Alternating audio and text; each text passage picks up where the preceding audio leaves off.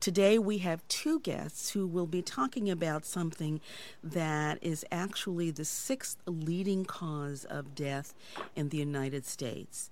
5 million, over 5 million people in America, 35 million people worldwide are living with Alzheimer's. And that really is the focus of today's program. And both of our guests, Mr. Greg O'Brien and Dr. Molly Perdue, both will talk to us about living with Alzheimer's. Greg is a former editor and publisher of the Cape Codder and Register newspapers. Greg is a former editor of Cape Cod Life. He was a founding managing director of a community newspaper in Boston.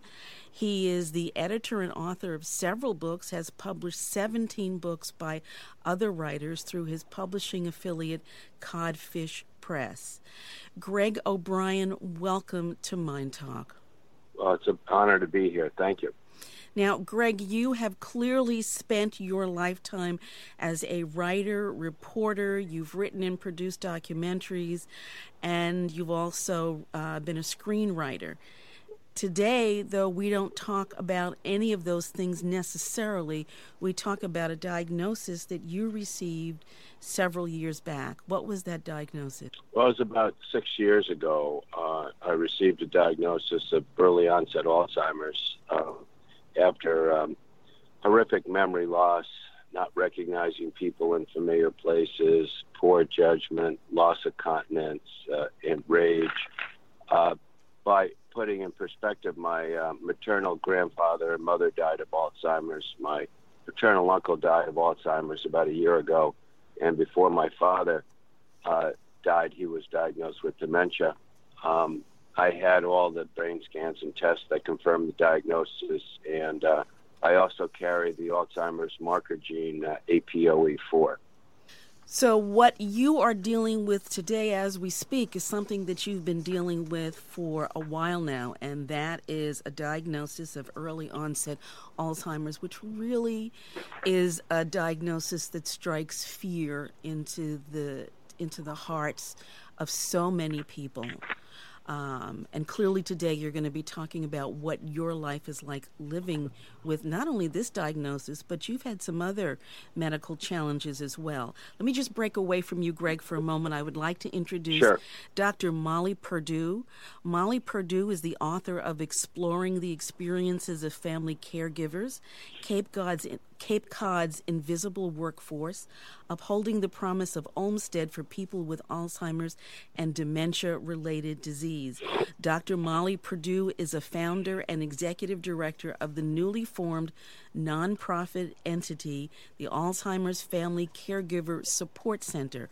Dr. Molly Perdue, I could go on and on about all the things that you have done and are doing, but I think I'll break away from that and welcome you to MyNDTALK. Oh, thank you very much, Dr. Brewer. I appreciate it.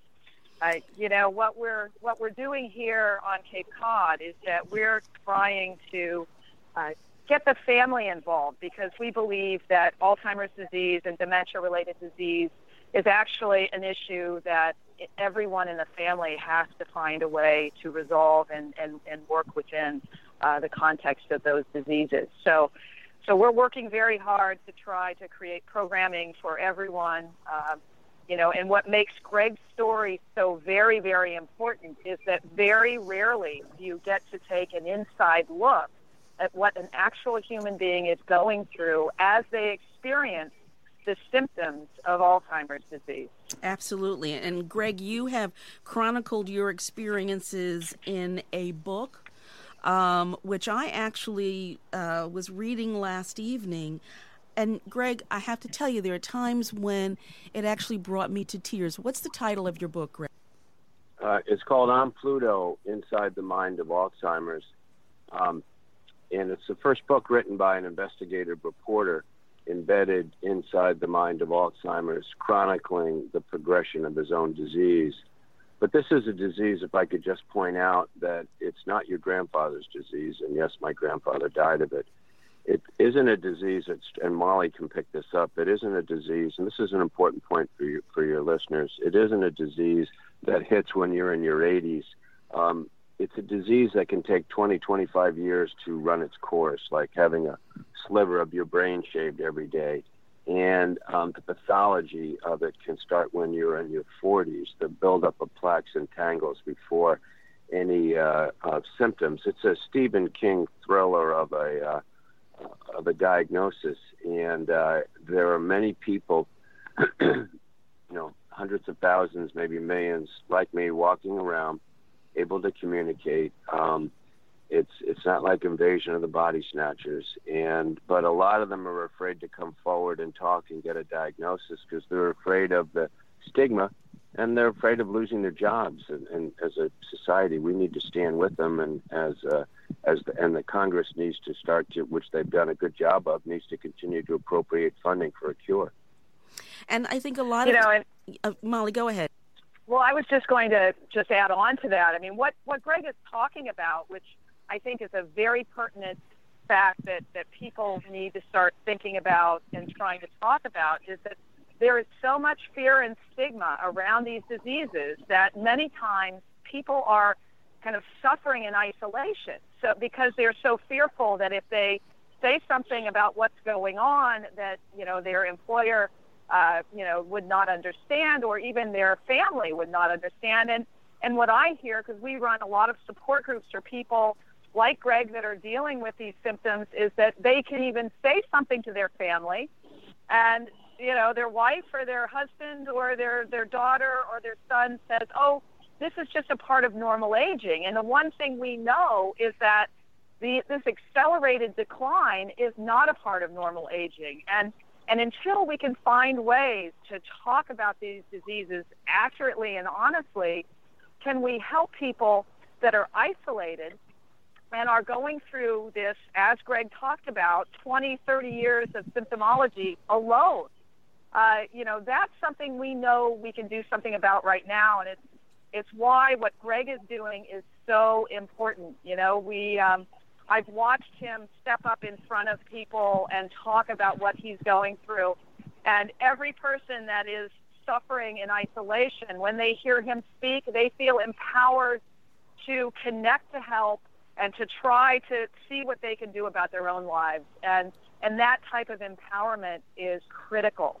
You know, it's just critical to redu- to the reduction of suffering around Alzheimer's disease. The... You know, just a, a final, and, and, then I'll shut up here.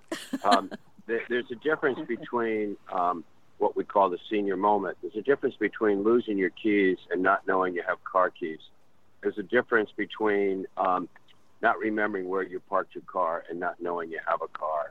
Um, two years ago at the, the uh, town dump transfer station, is a polite word for it, uh, I uh, dropped the, our trash off and um, and then sat back and said, "Wow, how do I get home?" Um, I could call my wife, my kids, friends. My four-door yellow Jeep was sitting right in front of me, and my brain in the moment would not tell me the synapse. And maybe Molly at some point, uh, when you're ready, we'll talk about synapse my uh, my mind would not tell me that that was my Jeep, yellow Jeep, sitting right in front of me, big old yellow Jeep. Greg, I Molly, noticed. talk about. Uh, I'm sorry. Go ahead. I, I noticed, Greg, that in your office you have photographs and uh, prints of various things that you've written, articles that you've written, family and friends. How important is that for you to be surrounded by those visual reminders? Well, it it, it, it becomes my uh, my memory, and um, at times when uh, I feel out of sorts, um, I go into my office and sit, and I'm surrounded by all the things uh, that I did in my life and uh, all the uh, wonderful people, you know, family and friends that I love that are part of my life, and uh, it helps connect the dots. And the dots are very difficult often in time to connect it. Molly can speak to synapse and new pathways. Um, but yeah, it, it, uh, it, it's a place of peace, if that makes sense to you. It absolutely does. Well, I, I and I think that I, I always tell people, and again, I'm not here to proselytize. We all have different views, whether we see God, the universe, higher power, whatever. I'm a traditional Irish Catholic, so you can figure that out. But I'm not doing this alone and um, and so the other day, uh, you know, I have I got prostate cancer. I got uh, um, clinical depression. I have spinal stenosis and scoliosis and degeneration of my spine. I have uh, Alzheimer's and then I had uh, a, a severe bronchitis, which was on the verge of walking pneumonia for, for four months. And so, I one morning I was angry and I reached up to God and I said, "Do you know who I am? Do you got a clue?" And I, I want a I want a God who's like a Bill Belichick coach, tough coach. And I heard back from God, "Yes, dumbass, I made you and I have you right where I want you." And I said, "Okay, well then we can move on." and we all need a purpose in life. So, well, there you go. On that note, Greg O'Brien, Dr. Molly Perdue, we're going to take a break, but we will be right back with more of this conversation.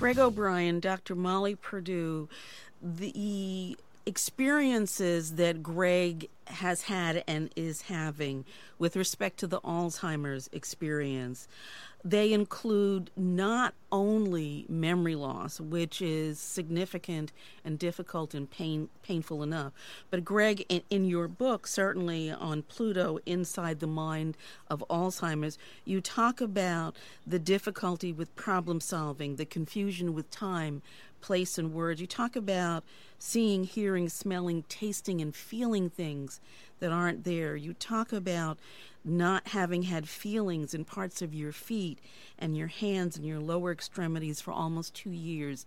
To both of you, are these typical experiences for folks who experience Alzheimer's? Is there any such thing as a typical experience for folks who are dealing with Alzheimer's?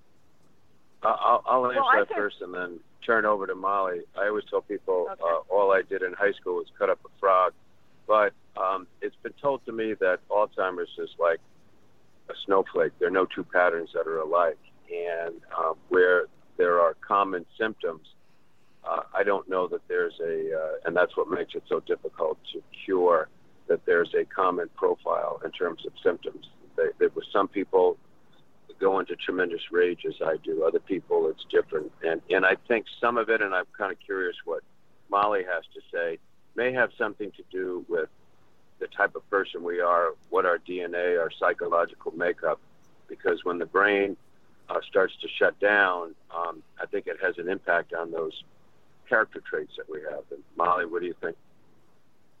Yeah, I think I think you're completely correct, Greg, and it, it's true. Everybody goes through this disease uh, differently, and what what I think is is very important is that every person needs support.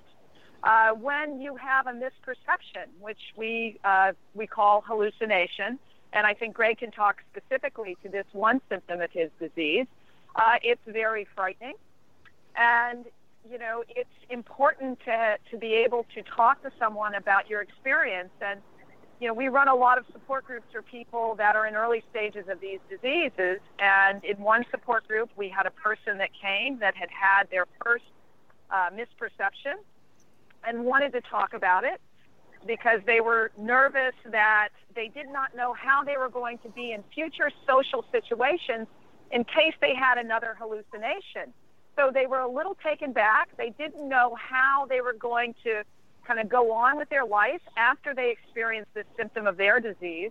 And so what we were able to do in that support group was talk about it, talk about strategies to deal with it, and this is why the support is so important, is because every person is an individual snowflake. So what happens to one person, it may not happen like that for the next person. And so providing this type of support allows everyone to deal with their own symptoms and find a way to develop strategies.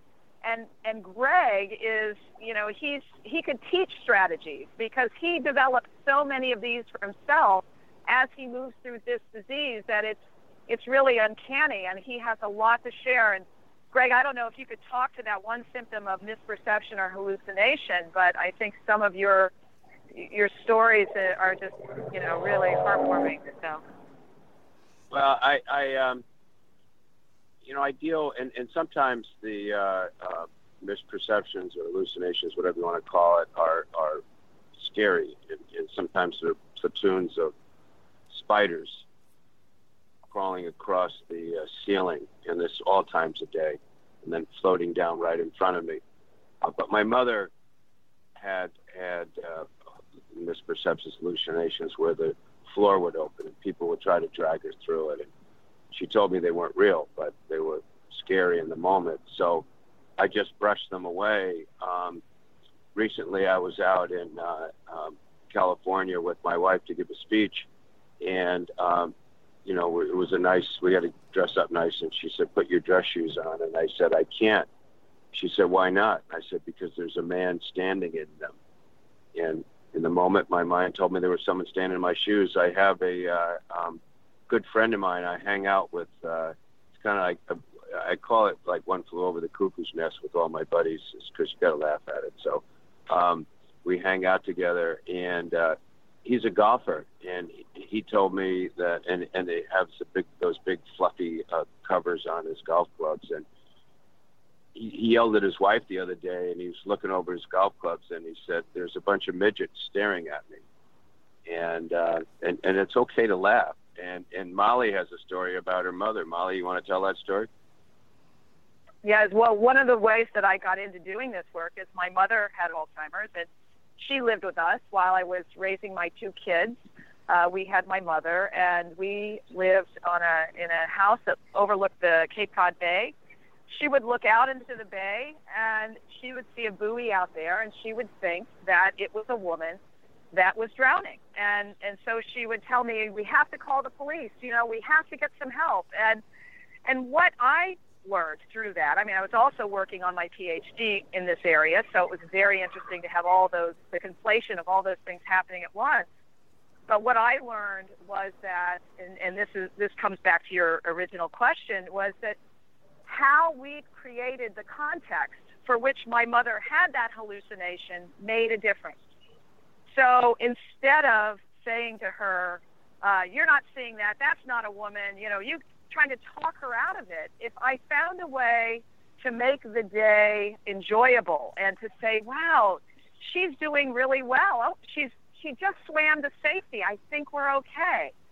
She was able to do better in that misperception when she was at that point of the deed. Now, the other interesting thing about my mother is that she could have that hallucination, and in five seconds, she could say, Hey, it's four o'clock, we got to turn on Oprah.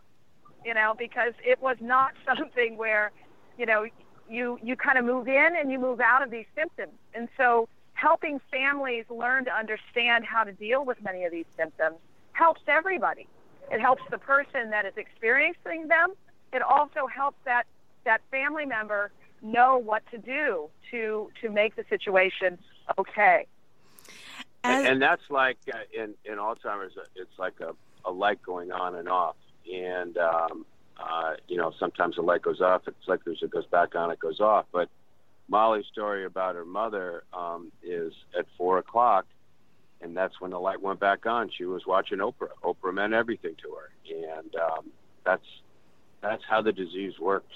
Molly, I didn't mean to interrupt. No, no, that's no, that's great. That's great. It's true. It's it's really true, and it's you know it's why we have to keep putting shows like this. I mean, Dr. Brewer, thank you for putting shows like this out there because we have to find ways to educate everyone. You know, as you as you mentioned in your opening, you know, with you have with 5.2 million people nationally, uh, it's really important that everyone um, gets information and and one of the things Greg does when he speaks is, you know, he asks if there any is anyone in the crowd that that has Alzheimer's, and and he's starting to start this conversation so people that were once fearful are able to step out. And then you ask the question, how many of you have a family member uh, or know someone that has this disease? And almost every hand in the room goes up, and it goes up lecture after lecture. Greg, you speak in your book about uh, working on cognitive reserve, that your doctors have told you that that's part of what you're doing as you continue to speak and write and do do so many of the things that you did before. what's your sense of that, Greg? And, and, and Molly, what's your thought about that, that notion of cognitive reserve? In, in simplest forms, the way the doctors explained to me is that cognitive reserve is like an extra fuel tank in your boat.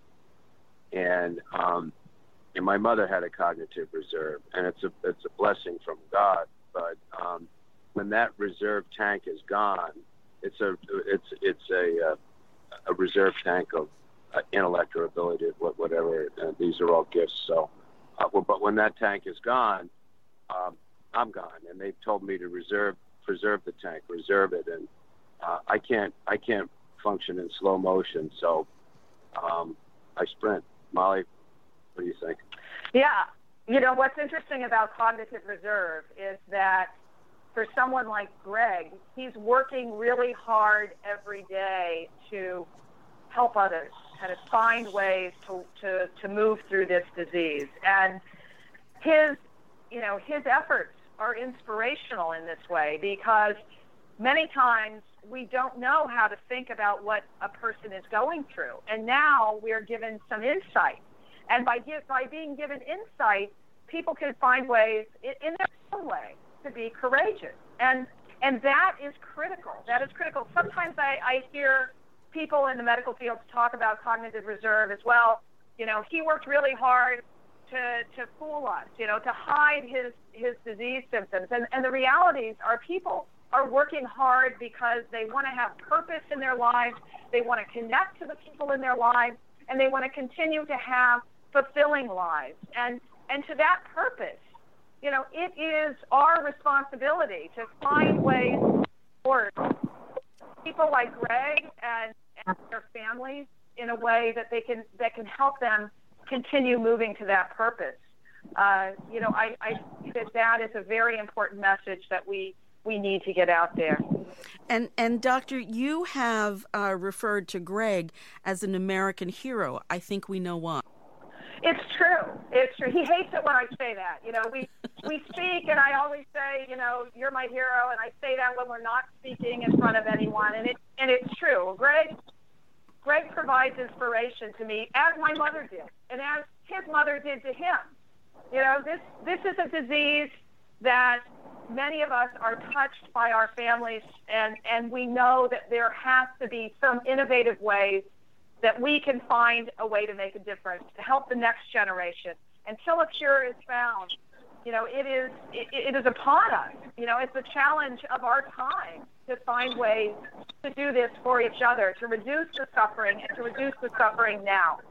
And I do feel very strongly about that. And uh, you know, I I would do, you know, I would help Greg and I would do anything to help him further his cause. And I do believe that that anyone should pick up his book. On Pluto is an amazing book. I think it will help people understand what's going on, and I would highly recommend it to any of your listeners. And I have to uh, echo that. Doctor, Dr. Brewer, I, am no hero, okay? Um, I, am again. I, I, get back to my soul issue. Uh, I'm, I'm, been, I'm doing what I feel God, the universe, whatever has told me to do. Um, I, I'm an ordinary guy. I uh, I tell people I've committed every sin in life other than adultery or murder, and I've been tested in both. so uh, I'm no I'm no hero, and, and, and that makes me anxious when people say. Well, we, we don't want to make sorry, you anxious, sorry, Greg. but but but you know, Greg, I, I'm I, I I hear you that this has really been draining on you, and I'm going to let you go in just a second. But as I let you go, I would just like to share with the listeners a quote from you in which you say, "My brain used to be my best friend." But today I see no chance for reconciliation, and so I've learned to write and speak from the heart, the place of the soul. Today I am here to encourage you on your journey. And with that, Greg, I have to say once again, thank you so very much for joining us today. Dr. Um, Perdue, if you would just hang on for a moment, there are some other things that I would like to ask you to talk to us about. But, Greg, thank you again. Okay. God bless you, Molly. I'll talk to you soon. All right. Okay, Greg. Take care. All right. See you. Alrighty. And again, folks, you were listening to Greg O'Brien, who is the author of on Pluto inside the mind of Alzheimer's. And again, Dr. Perdue, I have to completely uh, agree with you. The book is extraordinary. Um, I actually looked through the book, um, and there were places in which it brought me to tears. It is an extraordinary journey that is so honest and so powerful. Dr. Perdue, Greg talked about being diagnosed with early onset Alzheimer's. What does early onset mean? I mean, most people think about an Alzheimer's diagnosis, I would suggest, is, you know, you're 70, you're 80, you're 90, but he was diagnosed much earlier. Yes, Greg, Greg was diagnosed at 59, and if you're diagnosed before the age of 65, uh, they call it early early stage, early onset Alzheimer's. And uh, when you look at the figures in the United States, 5.4 million people, a, a quarter, a quarter million, 250,000 roughly, uh, are are symptomatic before the age of 65. So it, it's really the onset just happens earlier in your lifespan than it does for for most others. Uh, there is a familial type of Alzheimer's that is a very low percentage of people have that. And that is, if you look at the Colombian families that are being studied, maybe nine out of 11 people may end up with uh, familial Alzheimer's in a family if they have that diagnosis. And that's rare. That's around 1% of the, of the population. So you're not talking about, you know, the, the the genetic link in familial uh, being for the later onset, or even for many people that may have early onset but not have that that genetic link. So, it, it, so, so that when when there is um, uh, a, a family history of dementia, should you be concerned? Should you assume that this is something that you will experience as well? So the correlation is not a one to one correlation. So the best way risk was ever explained to me by a neuroscientist, and I heard this from Lisa Genova, who wrote the book Still Alice, and she talked about your risk factor increasing. So if your maternal mother has Alzheimer's, you have an increased risk. If your, you know, if another family member has Alzheimer's, you know, you have an increased risk. If you have poor cardiovascular health, you have an increased risk.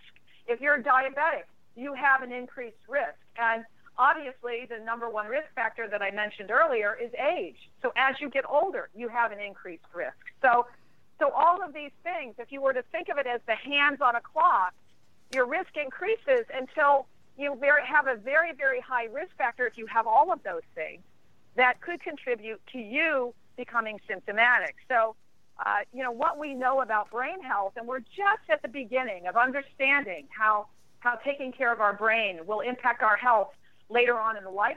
But we're we know now what's good for the heart is good for the brain, and we know about exercise, and we know about trying to remain stimulated socially, like not isolating, being out and and having positive social interactions, and and many of the things that we know are important around healthy aging we can apply to good cognitive health. And so getting, you know, getting out and not being sedentary as you age and having time with your friends really, really critical. And this this is what we're learning about brain health now. Dr. Perdue, I, I, want to thank you as well for having joined us today on this edition of MyNDTALK. There's a website that I think you can share with the audience if they would like additional information? Our website is alzheimerscapecod.org. So, alzheimerscapecod.org. Thank you again so very much for joining us today, Dr. Molly Perdue, uh, Director of Family Services at Hope Healthcare of Cape Cod. Thank you, Dr. Perdue. Okay. Thank you, Dr. Brewer. And folks, thank you for joining us on this edition of MyNDTALK. You can listen to this program and all MyNDTALK programs on demand at myndtalk.org. That's M Y N D T A L K dot O R G. MyNDTALK is provided daily as an educational public service and is not intended to replace treatment or consultation with a medical, mental health, or other professional. The managing producer is Jim Brown in 26 by 2 Communications.